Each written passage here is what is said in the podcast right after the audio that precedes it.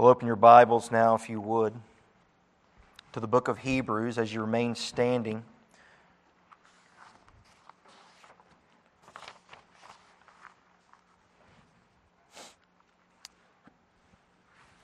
As we've made our way through this book, the preacher at this moment has in sight the continuation uh, of revealing Christ's superiority. I said at the beginning of this study that one word could sum up this entire book, and it's simply this better. Christ is better. Belief in Christ is better. The grace and mercy of Christ is better. The message of Christ is better. This is not to say that the Old Testament message was worthless by any stretch of the imagination. As Paul said, it was our schoolmaster. It led us to what we have in Jesus Christ. It helped us to see this. And so, as we have made our way through, while chapter 1 kind of exposes the deity of Christ as uh, uh, and his superiority in chapter number 1 being that of being deity, chapter 2 kind of presents Christ as human yet crowned in a way superior to the angels. And so we're going to take a look at this that, uh, as this epistle is based on the fact of Jesus' dual nature. We've got to remember that. And so when we read some of what God's word has to say, some of it is in reference to his deity, while other areas are in reference of, to his humanity. And so we come together and we put them together. We do not divorce Christ's humanity and Christ's deity we bring them together and we see the whole co- uh, completed picture of Jesus Christ. Let's take a look, if you would, please. Hebrews chapter number 2. And for continuity, we're just going to start in verse number 1. Therefore, we ought to give the more earnest heed to the things which we have heard, lest at any time we should let them slip. For if the word spoken by angels was steadfast, and transgression, every transgression and disobedience received a just recompense of reward, how shall we escape if we neglect so great salvation, which at the first began to be spoken by the Lord, and was confirmed unto us by them that heard him? God also bearing witness, both with signs and wonders, and with diverse miracles and gifts of the Holy Ghost, according to his own will for unto the angels hath he not put in subjection the world to come, whereof we speak. But one in a certain place testified, saying, What is man, that thou art mindful of him, or the Son of man, that thou visitest him? Thou madest him a little lower than the angels. Thou crownest him with glory and honor, and didst set him over the works of thy hands.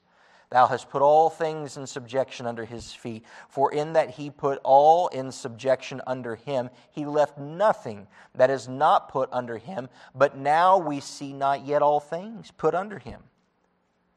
But we see Jesus, who was made a little lower than the angels for the suffering of death, crowned with glory and honor, that he, by the grace of God, should taste death for every man.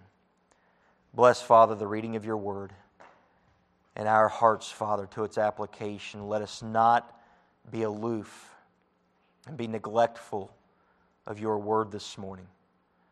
But let us, Father, remove any thoughts that would be a distraction. Let us calm and still anything that would cause our minds to get away from you. And let us not be the cause of someone else's mind being pulled off of you. It's in your Son's name we pray. Amen. Thank you. you may be seated. The question that I would like to kind of begin things with this morning uh, is kind of a why question. And if you really think about it, why in the world would God stoop to being so humiliatingly made into man? Why would the God that created the universe, the, the, the one who spoke the worlds into existence, why would he stoop to becoming man? It's an interesting uh, thing if you, if you notice what's being taught to us here. Uh, the, the writer of Hebrews, the preacher here, he goes back to Psalm chapter 8 And, and uh, we, a couple weeks ago, we read through Psalm chapter 8 together. Uh, but he looked at it, he says, that someone somewhere once said, and if you remember, the Psalms were a, uh, uh, the hymn book, so to speak, of that day. And so the Jewish believers, uh, when you start quoting from a psalm, they would have automatically, their ears would have perked up and it would have been, oh, yeah, I got that. I get that now. I, am I'm, I'm with you on that. It would be similar to if I started quoting to you, uh, let's say, um, uh, let's say I started saying, I once was blind, but now I see. What song am I referring to? Amazing. It's not a trick question. Amazing grace, right? If I uh, started saying, uh, well, victory in Jesus, my Savior forever, He loved me ere I knew Him, what song? There's a couple people that know their music. I guess the rest of us have never sung Victory in Jesus, right? What if I did um, um, Some Glad Morning, When This Life is O'er? Thank you. Hey whiz. It's like pulling teeth out of a duck. Uh, when, when they would have, when the preacher here, when the, the, writer of Hebrews would have begun to quote from Psalms, this is what he would have been doing. He would have been calling to memory. And the folks would have heard that psalm. They would have recognized what was being said. They would have automatically started to associate certain things. And here we have uh, the writer of Hebrews opening up to us not only the deity of Christ, but now also the humanity of Christ and his superior to the angels as a result of even that. I want you to take a look at some, uh, some things that we need to uh, kind of wrestle out as we go through this. The first thing that I want to kind of open up is man's created purpose being revealed. If you want, if you would like to with me, just uh, keep your hand in the book of Hebrews. You can go back to the book of Psalms, Psalm chapter number 8. And let's take a look at this psalm in a little bit more uh, detail. This is a psalm of David. And as he's opening things up, we've got to remember that some uh, of what is being said, especially in a prophetic sense, uh, has a present tense application as well as a future tense application. So when we read this, there are two ways that we can see what is being said to us. And uh, I believe the writer of Hebrews views this as a, uh, uh, as a way to draw a shadow, so to speak, uh, from Psalm chapter 8 to Jesus Christ. Look with me in verse number 1. O Lord, our Lord, how excellent is thy name in all the earth, who has set thy glory above the heavens. Out of the mouths of babes and sucklings hast thou ordained uh, strength because of thine enemies, that thou mightest still the enemy and the avenger. When I consider thy heavens, the work of thy fingers, the moon and the stars, which thou hast ordained, what is man? Now let's just stop there for a minute. Because we need to realize just how marvelous you and I truly are if you've never really looked into it, I encourage you to do so. The vastness of God's created universe. And I, will never forget the first time I was able to uh, sit through one of those. Uh, uh, the star maps and it takes you and you, they, they don't just have you sit there man they put you in La-Z-Boy so you can real quickly go to sleep if you're not careful and you're just staring at this huge this huge uh, uh, screen on the on the ceiling, and it's taking you through all these stars, and you just it, it zooms out, and then it zooms out a little bit further. By the time we were at the end of it, I hadn't realized how far away we had gotten from planet Earth until they started to bring you back in, and it was wow, whoa, hey, this is really far away. And then at that one point the, in the video, it stops and it shows you, it puts a little circle around a little dot, a speck, and it says, Do you see what that is? That's your galaxy. And I'm just, I'm blown away. And then it starts to zoom in, and the galaxy starts to get closer and closer. And the next thing you know, we're zooming in closer into the Earth. And what blew my mind out of all of that is, you know, that you and I are really a speck on the speck on the speck. We're smaller than a hundredth of the size of an atom. in relation to God's created universe.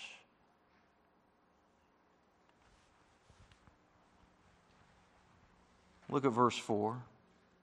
What is man? That thou art mindful of him. I don't know about you, but that's amazing to me. That as I look up into the night sky, and if you had the opportunity last night, it was a clear, it was a beautiful night. And that's one of the things that I love about living up here. When we were in Middletown, you didn't, you didn't get uh, those beautiful night skies because all the lights around were blinding you. So that's what I love about living out in the middle of uh, nothingness. I, I like that. You look up, and guess what you see? Stars. What is man that thou art mindful of him? It's of great importance that we realize our purpose. It's of great importance that we not only realize our purpose, but that we also realize the angelic uh, uh, purpose. Why there are angels versus why there's man. You see, when I know the why behind the what, it helps me see the what a little more logically. You know, I can say, uh, you know, someone can tell me, you're supposed to be holy. Why? Because God is holy. That's the way Jesus put it, right? Be holy, for I am holy. That's the way God has in His Word. And so, for me to understand the why behind the what, I need to go even a little bit deeper. Well, why I'm one of his creatures. I'm one of his creations. Why do I need to be holy? Simply because he is holy. Well, it goes back to our original purpose. You see, angels have their purpose. Going again into the book of Hebrews, if you look at the book of Hebrews, there, verse number 14 of chapter 1, talking about angels, says, Are they not all ministering spirits sent forth to minister for them who shall be heirs of salvation? Now, pause for just a minute for station identification. We are not, um, uh, I, I don't want anybody to walk away with a misunderstanding. Angels are not your slaves. Okay? I've heard it taught that angels are slaves and servants of us. Now, understand, angels serve the Lord, angels serve God. They minister for us, they minister to us, but they are His servants. Okay, so we need to understand that first and foremost. But second, we also need to understand that angels are servants. They have a created purpose. But so does man. Man's original purpose is seen elsewhere. Man's original purpose is shown to us here in verse in chapter number 8 of the book of Psalms. Going back, and I, I told you, keep your hand there. Chapter number 8, look at verse number 5 when he says, What is man that thou art mindful of him, and the Son of Man that thou visitest him? Verse number five. For thou hast made him a little lower than the angels, and hast crowned him with glory and honor. Note what is being said here. God has crowned him with an honor and with a glory that he has not crowned the angels. Now, when we look at this and we realize that uh, that Jesus became a man, sometimes, if we're not careful, in our mind's eye, we can think that maybe Jesus, uh, you know what, since he's made lower than the angels, he's at a disadvantage because the angels were spiritual bodies. The angels were spirit uh, beings. But, but Jesus became a man, and so maybe that put him at a disadvantage. Please don't let that thought creep into your mind because of Jesus becoming a man did not put him at a disadvantage. It actually increased his advantage. If anything, well, let me give you a disclaimer to that. It did not increase his advantage from being God. it gave him an advantage that the angels did not have. Let me say it that way before someone walks away from here thinking that God got better because he became man. Stop. Man's original purpose was shown here in Scripture. Look at verse number six to continue it. Thou madest him to have dominion over the works of thy hands. Thou hast put all things under his feet. Man's original purpose, right out here on display. When we consider the vastness of God's creation, man being that little speck, yet God places man as the crowning jewel of his creation. When we read Genesis chapter 1, it says, And God said, Let there be light. And God made. And on this day God spoke. And on this day God said. And on God said, and it was so. And it was so. But then when we get to the end of chapter 20, of chapter 1, verses 26 and 27, what do we find? It says, God said, Let us make man, and he did it differently. He said, Let us make man in our image, after our likeness. He places man there, and if you're to continue to read down through chapter number one of Genesis, don't take my word for it. Go back to chapter number one of the book of Genesis. I don't want anybody taking my word for it. Let's look at the Word of God. Genesis chapter number one.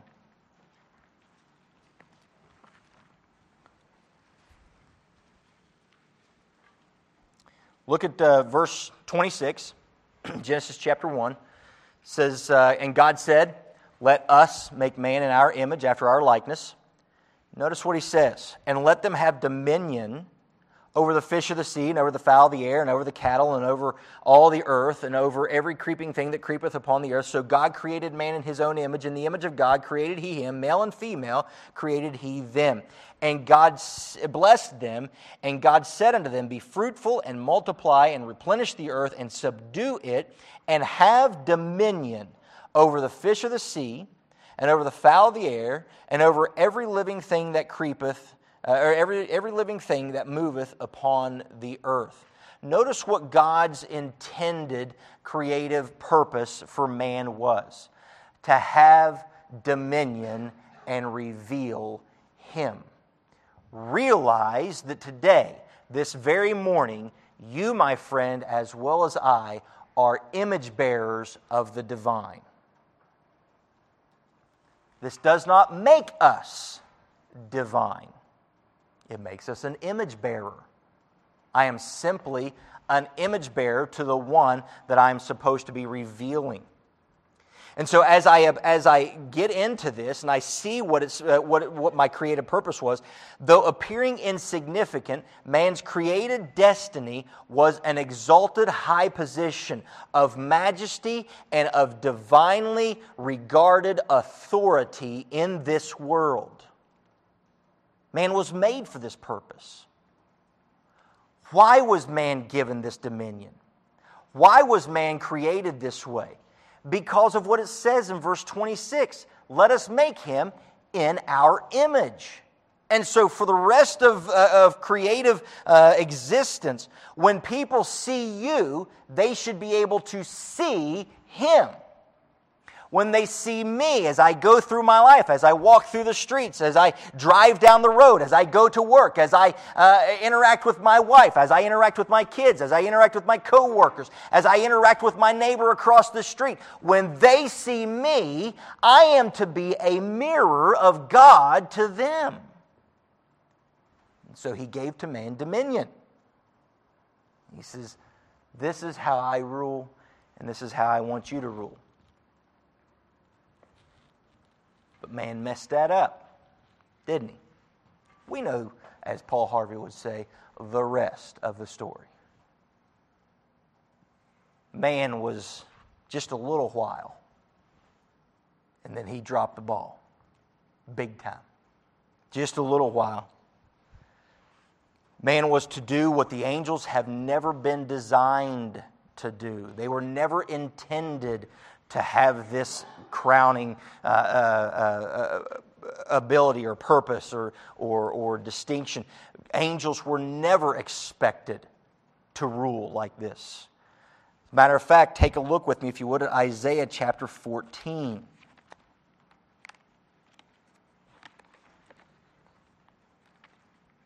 Isaiah and the major prophets, shortly after the books of Psalms and Proverbs.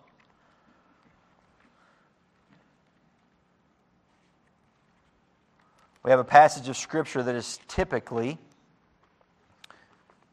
attested to be that of uh, Lucifer's fall. Look at Isaiah chapter 14. Look at verse 12. How art thou fallen from heaven, O Lucifer, son of the morning? How art thou cut down to the ground, which didst weaken the nations? For thou hast said in thine heart, I will ascend into heaven. I will exalt my throne above the stars of God. I will sit also upon the mount of the congregation in the sides of the north. I will ascend above the heights of the clouds. I will be like the Most High. As we know from tradition, what we're taught is that Satan himself desired to have that position of rule and reign. Can you imagine for just a moment? You are the most beautiful of the angels that has ever been created. And then God goes through, He's making His way through the days of creation. I believe it says in the beginning, God created the heavens and the earth, so I believe that that's what He did. I believe that when the Bible says in the beginning, I believe that that means in the beginning, when it all began. And then it goes down through day number one, day number two, day number three, day number four, so forth and so on. And so I believe that the angelic beings were created in that time frame. You can disagree with me, that's okay. When we get to heaven, you'll find out I was right. Come day six, man is created. And if you're one of the most powerful beings ever to have been created, beautiful beyond words, his, one of his top dogs in the angelic choir, so to speak. And then a little old, nothing but a speck of dust man is made and crowned with glory and honor that you should have. Think about it. Angels were not created for the purpose of ruling and reigning, man was. He was created for the purpose of revealing God. He was created for the purpose of showing to the world God. That's his purpose, an image bearer. So we have this angel who attempted this, but what did God do? Eh. No. That's not why you were made. Now that we understand that God chose man to bear his image to all creation, we need to realize just how unfit he is to rule. You see, God's purpose for man was to exercise over creation, but we quickly saw how they, how they, uh, they revealed themselves as unfit. You see, man adopted Satan's view. The crown of man had fallen. Have you ever thought for just a moment we were made in the image of God, like Him. It says, in His likeness. Just a few verses later, Satan's telling Eve, if you eat this, you'll be like God. I thought I already was in His likeness. What he did was he said, no, he was saying, no longer will you be in his likeness. You'll be just like identical to him. Well, now that, they stepped out of their created purpose, didn't they? They no longer wanted what God had made them to be, no longer wanted to do what God had created them to do. They wanted something more. And man does this today. Man does this today in ways that we ignore ourselves. We don't really see until we are coming face to face with the reality. You see, man adopted Satan's view, and his crown fell. And as such, must now contend with nature. But I want you to notice something going back to the book of Hebrews with me. Hebrews chapter number 2. Because this is where we're going to start to kind of bring everything to full circle. Notice what it says there in verse number 5. For unto the angels hath he not put in subjection the world to come, whereof we speak. But one in a certain place testified, What is man that thou art mindful of him, or the Son of Man that thou visitest him? Thou madest him a little lower than the angels. Thou crownest him with glory and honor, and did set him over all the works, over the works of thy hands. Thou hast put all things in subjection under his feet. For in that he put all uh, in subjection under him, he left nothing that is not put under him. But now we see not yet all things put under him. So, back to my original question why would God stoop to being humiliatingly made man? Because of that last phrase that you just read in verse number 8. But now, we see not yet all things put under him. God created man for a specific purpose, and man failed.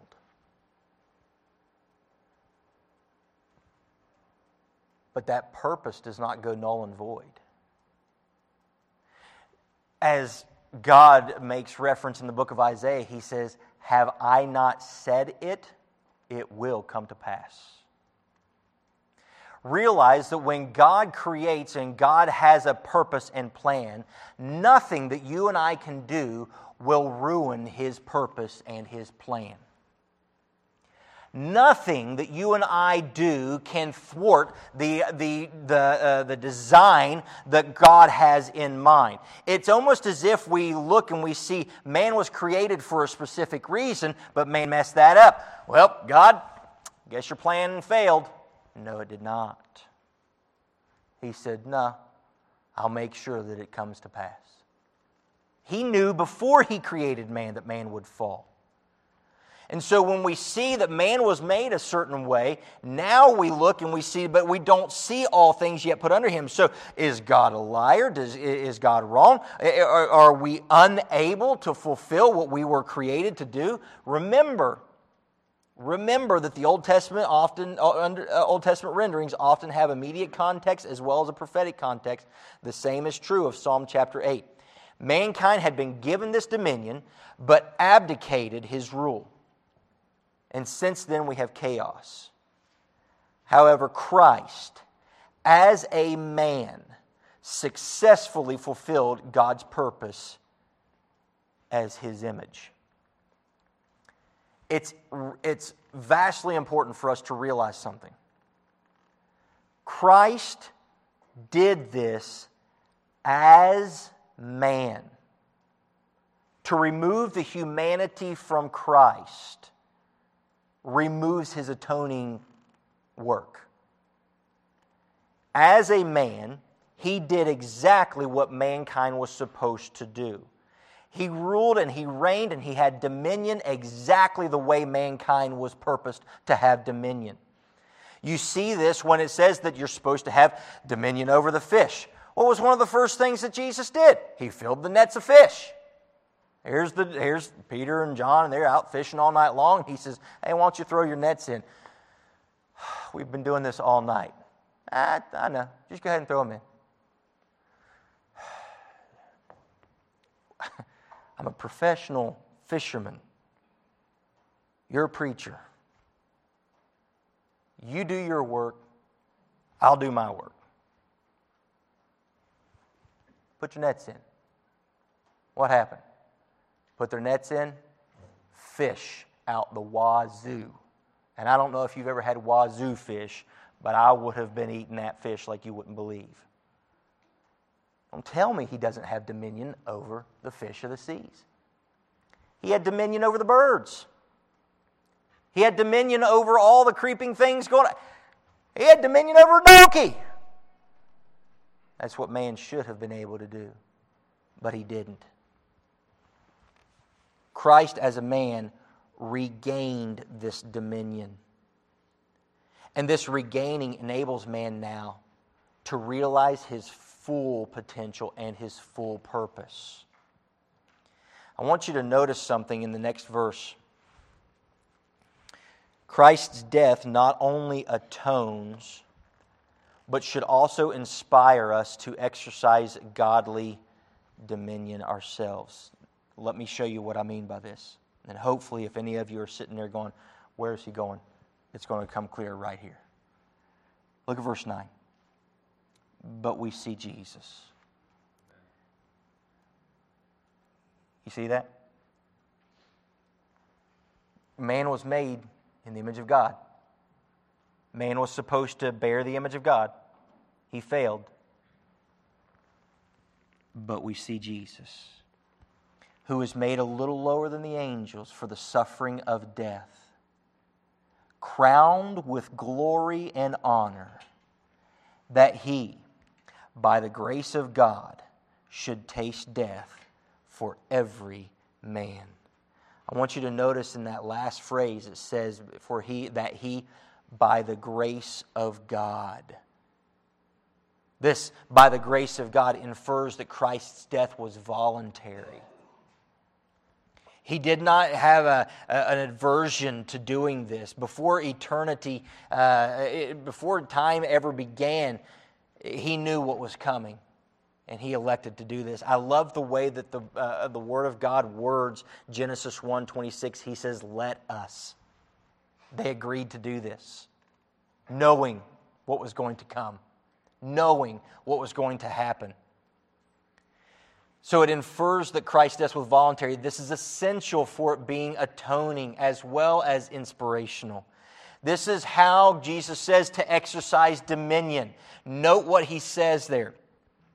It says, But we see Jesus in reference to what we just read at the end of verse number 8, but now we see not all things put under him, but we see Jesus, who was made a little lower than the angels for the suffering of death, crowned with glory and honor, that he, by the grace of God, should taste death for every man.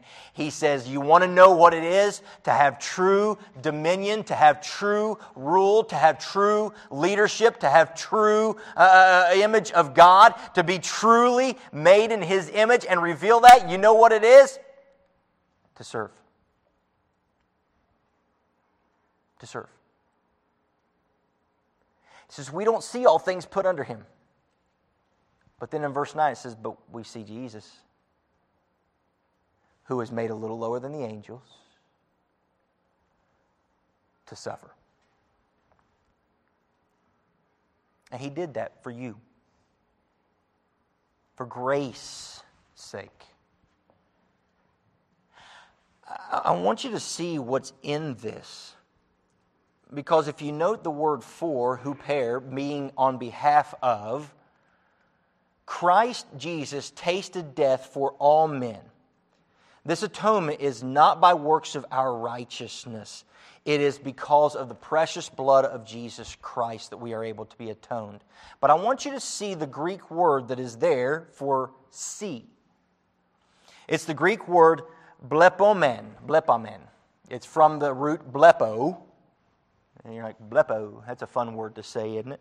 Blepo. It means to not only take notice of, but to observe or to behold, even to the point of studying it so that you can discern.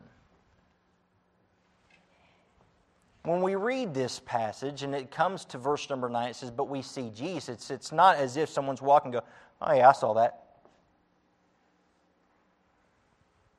We look,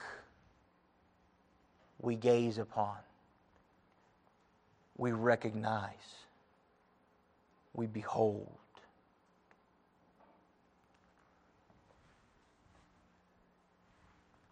the question of why would God stoop?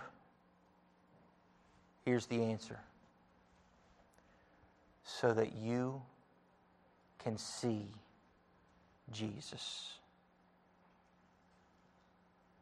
Not very profound, I know, unless you think about it.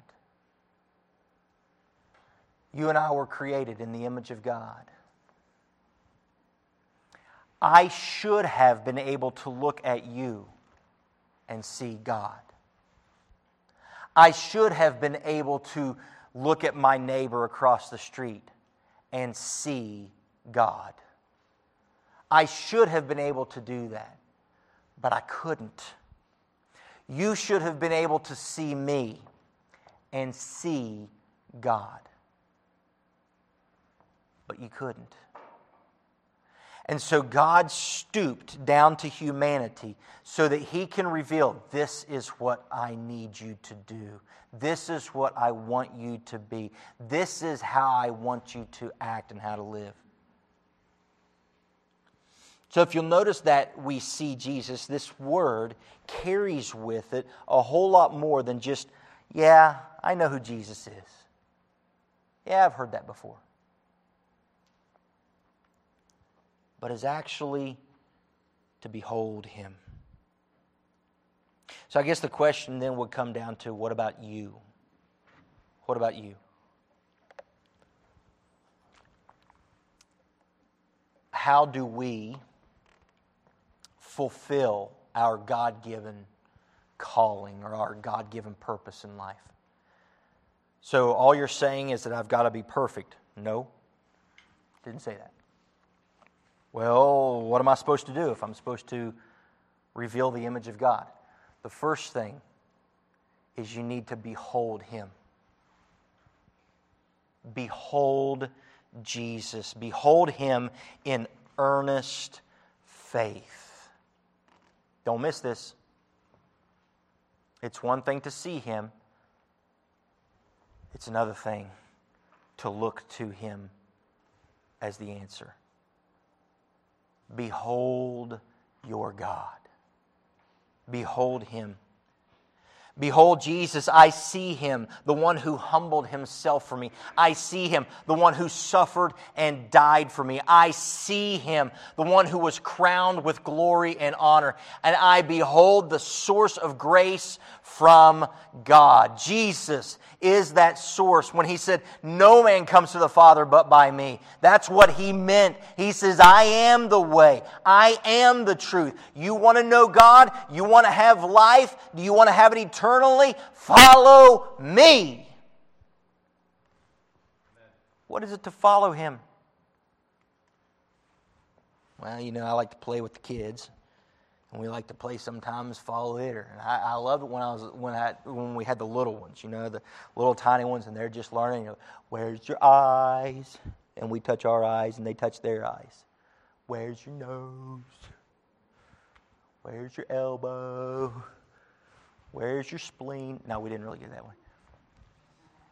But we would have fun with the kids, and we get them to mimic us, right? One of the ones Sarah used to like was, What's the cow say? Moo. What's the dog say? Woof. What's the cat say? Meow. What's the mommy say? No, no, no. we get them to follow our lead, right? We try to get them to learn how to talk and how to walk and how to ride a bike and how to do this. We get them, this is how you do it. And then the older they get, we want them to follow our lead in other ways.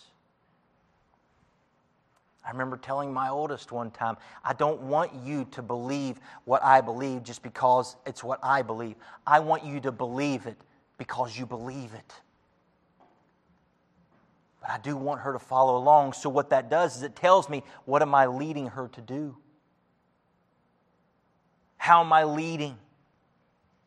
And so the first part of this is recognizing and seeing Jesus. He is the one that we follow. He is the one that we listen to. He is the one that we go after. He is the one that we pursue. I don't pursue some religion. I don't pursue some denomination. I don't pursue some way of thinking. I don't pursue what some uh, what some writer has said. I don't pursue I, you know people, well, I'm a big C Calvinist, I'm a little C Calvinist. I don't follow Calvin. I follow Christ.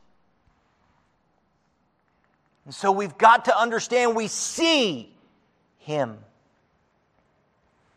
And I follow Him.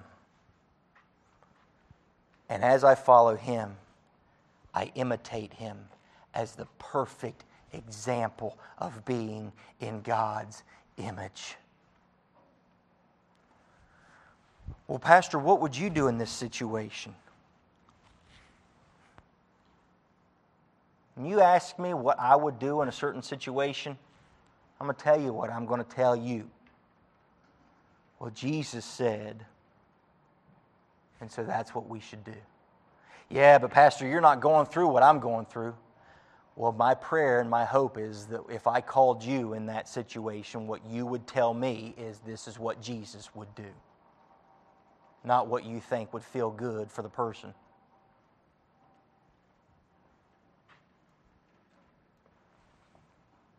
I imitate him. You see, the glorious crown of Jesus Christ came by way of sacrifice. And true Christ likeness will always, always, always include servant humility and sacrifice. We read just a little bit ago from Romans chapter 8. And verse 17 says, And if children, then heirs, heirs of God and joint heirs with Christ, if so be that we suffer with him that we may be also glorified together. You see, church, it's important for us to see Christ as man. I think oftentimes we say, well, Jesus was God. Yes, he was. But he was also man. And that should remove any excuse you and I might have for living however we want to live and chalking it up to, well, I'll never be perfect. Christ did it for you. Not so that you can go through your life remaining the way we are, but so that you could see Him and follow his lead. He said, Follow me. So often we say, Well, Christ did it for me, I don't have to. No, stop. Christ paid your debt. You don't have to pay your debt. But Christ still calls us to live in his image. And don't tell me we don't have to do that. That's our purpose for being created.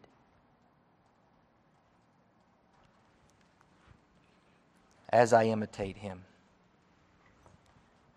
and I give up of myself, I reveal him to others.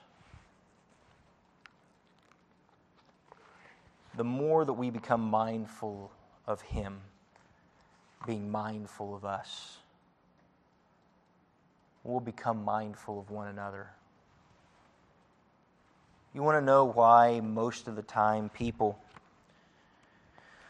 I don't want to give up. I don't want to do that. I don't want to go that way. No, Pastor, you can't ask me to do that. You can't ask me to give this up. It's because we're not mindful of just how mindful God is. And so the question really kind of comes into this God that was made man because man had a purpose. He was made man to regain that purpose and to show you how you can live that life. How you doing with it? How are you doing at fulfilling the purpose for which God created you? Well, God made me to be the best Andy I could be. No. He made Andy to reveal him. And it's time for us to quit playing around with that. It's time for us to be serious about it. And instead of just expecting everybody else to do everything, and well, that's just the way God made me. No, it's not the way God made you. God made you to be like Him. Sin makes you not like Him, not God. How are you doing at revealing the image of Christ? How are you doing at that in your home? How are you doing at that in your marriage? How are you doing at that in the workplace? How are you doing at that in the marketplace? Father, we come before you, a thrice holy God, thankful that you became man to show to us what you intended us to be.